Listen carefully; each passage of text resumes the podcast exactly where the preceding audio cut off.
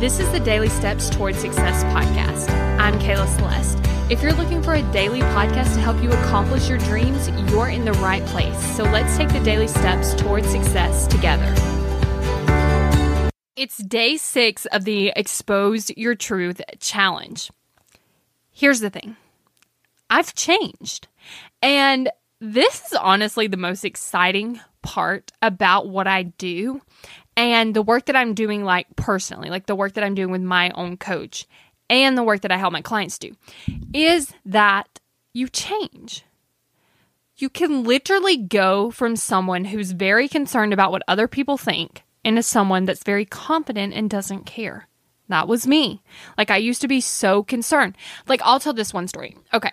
So, in like high school and stuff and in college, I would be so embarrassed to participate in anything, in like a game or like anything where I thought that I might possibly look silly. So I was like very embarrassed to participate.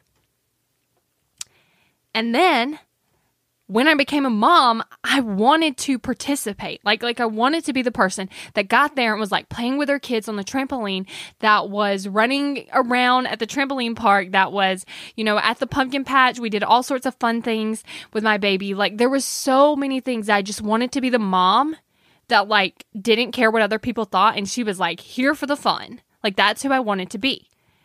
And then without even working on that specific thing, when I actually became a mom, I was just doing it. Like it was just natural for me to like get in there, have the fun, do the silly things, like just not even care. And what was so powerful for me was when I realized that I wasn't trying to be that mom. I was that mom. I wasn't even thinking about what other people were thinking. I wasn't even like, oh, I should just do this, even though I'm going to look silly because I want to be that mom. Like, I was just being that mom. And that's just one of the ways that I have changed. Even just in the way money, like one time when I had made all that money, I've shared this story before about like making the $20,000 profit. And then it just all kind of disappeared because my upper limit, I had that upper limit. I don't have that upper limit anymore. You see, like, I'm able to save more money? I'm able to invest more money. I'm able to keep more money. I'm able to make more money because I've been working on those things.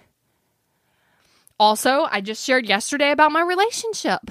Like, I'm not making all sorts of scenes anymore. Like, it's incredible to me to just really look back at the changes that I've been able to make in just who I am.